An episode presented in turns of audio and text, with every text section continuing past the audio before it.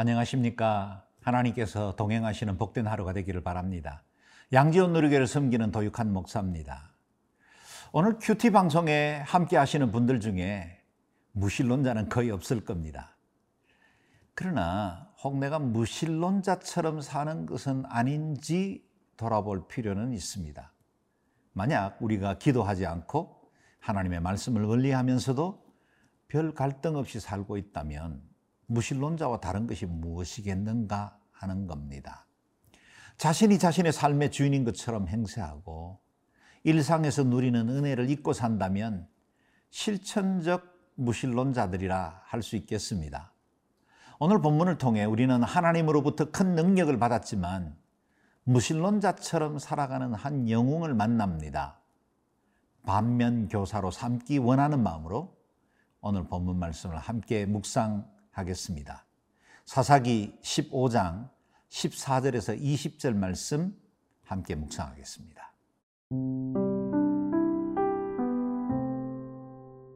사사기 십오 장 십사 절에서 이십 절 말씀입니다. 삼손이 레히에 이름해 블레셋 사람들이 그에게로 마주 나가며 소리 지를 때 여호와의 영이 삼손에게 갑자기 임하시매 그의 팔 위의 밧줄이 불탄 삼과 같이 그의 결박되었던 손에서 떨어진지라. 삼손이 나귀의 새 턱뼈를 보고 손을 내밀어 집어들고 그것으로 천명을 죽이고 이르되 나귀의 턱뼈로 한 더미 두 더미를 쌓았으며 나귀의 턱뼈로 내가 천명을 죽였도다 하니라. 그가 말을 마치고 턱뼈를 자기 손에서 내던지고 그곳을 라맛레히라 이름하였더라. 삼손이 심히 목이 말라 여호와께 부르짖어 이르되 주께서 종의 손을 통하여 이 큰 구원을 베푸셨사오나 내가 이제 목말라 죽어서 할례받지 못한 자들의 손에 떨어지겠나이다 하니 하나님이 레히에서 한 우묵한 곳을 터뜨리시니 거기서 물이 솟아나오는지라. 삼손이 그것을 마시고 정신이 회복되어 소생하니 그러므로 그 샘 이름을 에나꼬레라 불렀으며 그 샘이 오늘까지 레히에 있더라. 블레셋 사람의 때에 삼손이 이스라엘의 사사로 이십 년 동안 지냈더라. 에단 바위 틈에 숨어 지내다가 동족 이스라엘 백성들에게 붙잡힌 삼손은 이제 레히에서 블레셋 사람들에게 넘겨지게 되었습니다. 삼손에게는 큰 위기와 두려움의 순간이었지만 그곳에서도 하나님의 선하신 계획이 있었습니다. 십사 절 말씀을 읽어보겠습니다. 삼손이 레히의 이름에 블레셋 사람들이 그에게로 마주 나가며 소리 지를 때 여호와의 영이 삼손에게 갑자기 임하심에 그의 팔 위에 밧줄이 불탄 삼과 같이 그의 결박된 손에서 떨어진지라. 두 겹의 밧줄에 꽁꽁 묶인 채로 끌려 나오는 삼손을 본 블레셋 사람들은 삼손에게 몰려들며 소리를 지르고 환호하기 시작했을 겁니다. 바로 그때 여호와의 영, 성령님이 삼손 위에 강하게 임하셨고 삼손을 묶고 있던 밧줄이 마치 불탄 삼배처럼 끊어지게 되었습니다. 하나님의 사람이 끌려가 죽임을 당하고 이스라엘 민족이 짓밟히는 것을 원치 않으신 하나님께서 삼손에게 큰 권능을 부어주신 것입니다. 아무런 무기조차 갖고 있지 못했던 삼손의 눈에 나귀의 새 턱뼈가 들어왔습니다. 삼손은 나귀의 턱뼈를 잡고 자신을 향해 밀려드는 블레셋 군대를 물리치기 시작했습니다. 새 턱뼈임을 밝히는 것을 보면 아마도 육탄전에 사용해도 좋을 만큼 단단한 무기가 되었다는 뜻일 겁니다. 삼손은 단신으로 나귀 턱뼈 하나 들고 천 명의 블레셋 군인을 죽였습니다. 그렇다면 삼손은 이 헐크 같은 괴력의 사나이였습니까? 그렇지 않습니다. 여호와의 영이 삼손에게 부어주신 능력으로 물리친 것입니다. 이후로도 삼손이 큰 힘을 발휘할 때마다 동일한 표현이 나옵니다. 여호와의 영이 삼손 위에 임했다 하는 겁니다. 하나님의 능력이 삼손에게 권능을 주셨기에 엄청난 괴력을 가질 수가 있었습니다. 구약시대에는 성령님이 제한적인 사람에게 한시적으로만 임했습니다. 그러나 오순절 이후에는 모든 성도, 예수 그리스도를 구주로 고백하는 제자들에게 임하는 보편적 사역이 되었습니다. 성령이 임할 때 권능을 받게 됩니다. 그 능력으로 귀신도 쫓아내고 새 방언을 말하며 무슨 독을 마실지라도 해를 받지 않게 됩니다. 그 성령님의 힘으로 고난을 이길 힘을 얻고 승리하는 그리스도인이 되며 날마다 주와 동행하는 삶을 살아갈 수 있습니다.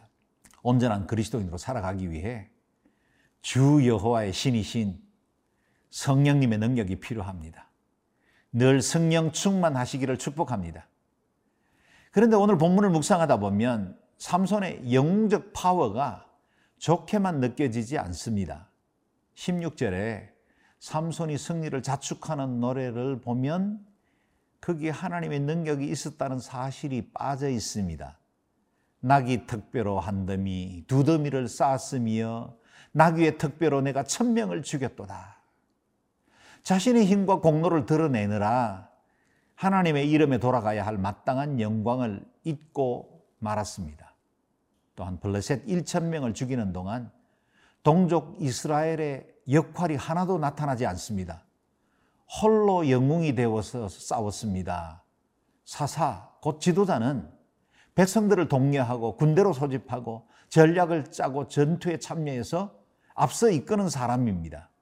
대부분의 사사가 백성들과 함께 싸웠지만 삼손은 오로지 자신의 영웅적 활동만 남겼습니다. 사랑하는 여러분, 그리스도인은 성령의 사람입니다. 주님의 힘으로 살아야 합니다. 그리고 동시에 모든 사역에 주와 동행해야 하고 주님께 모든 영광을 돌려야 합니다. 그리고 우리는 함께 싸울 믿음의 공동체입니다. 우리는 우리 개인전에 출전한 것이 아니라 우리의 싸움은 단체전에 속해 있습니다. 아프리카의 속담처럼 빨리 가려면 혼자 가고 멀리 가려면 함께 가야 합니다. 스타 플레이어 한 사람이 부각되기보다는 멋진 팀워크를 이루어 함께 싸우는 것이 좋습니다. 좀 부족하고 느려도 기다려주고 함께 달려가는 것이 중요합니다. 우리 신앙 공동체 안에 서로 사랑과 선행을 격려하고 이끌어주고 세워주어 공동의 전선, 공동의 승리를 이루어가는 멋진 동력자들로 세워지기를 바랍니다.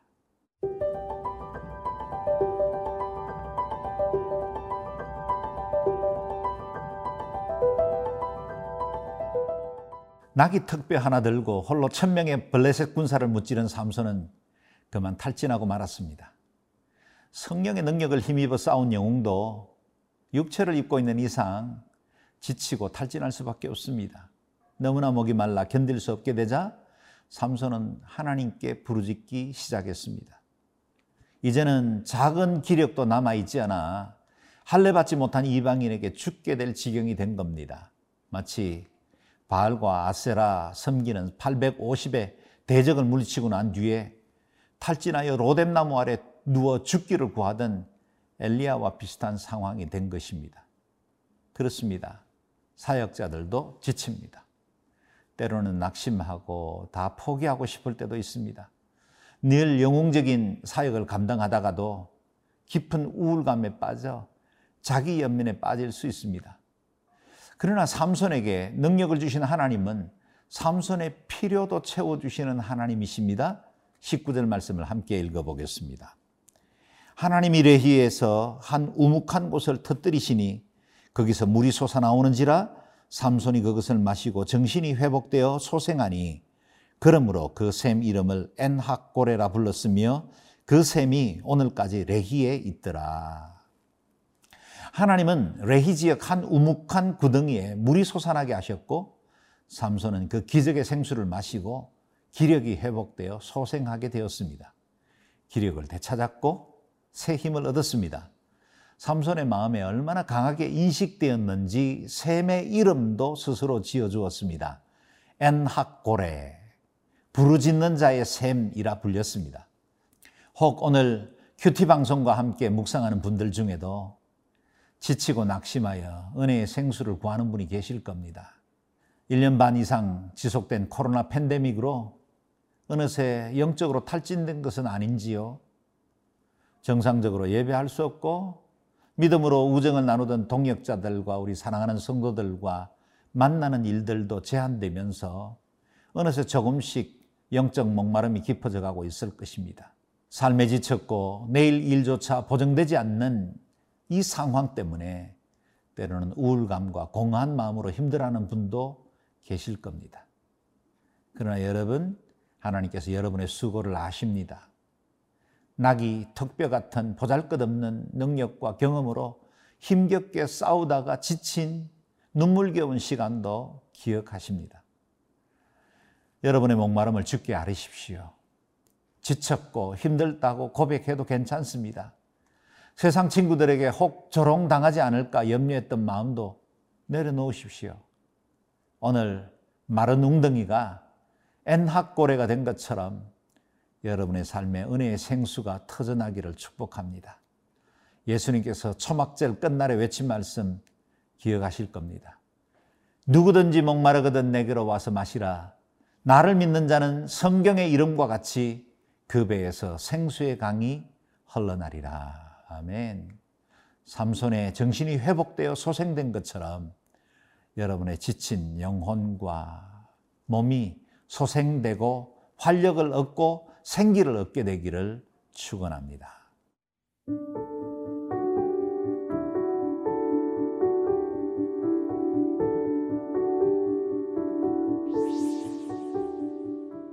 생수의 근원 되신 하나님, 말씀으로 살아가는 저희 위에 하나님의 영으로 임하시고 주께서 허락하신 형제 자매들과 함께 아름다운 동력을 이루어 믿음의 승리를 성취하는 공동체가 되게 하여 주옵소서. 때로 지치고 고나여 쓰러질 때 은혜의 생수로 만족케 하셔서 우리 영혼과 몸이 소생되게 하시고 넉넉히 승리하는 삶을 살게 해 주옵소서. 감사드리며 예수님의 이름으로 기도드립니다. 아멘.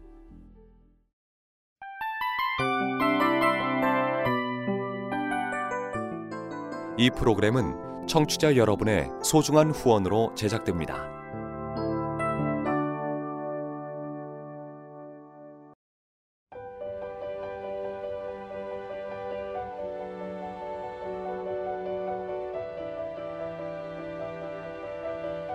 세상에는 수많은 교회들이 있지만 더 깊이 있는 말씀 강해를 찾기 위해 크기로만 교회를 선정하지 않습니다. 보다 좋은 영적 콘텐츠를 더 많이 나누기 위해 방송비를 받지 않습니다. 일 년 삼백육십오 일 복음만 전하고 싶어서 우리는 광고를 하지 않습니다. 온누리의 복음을 땅끝까지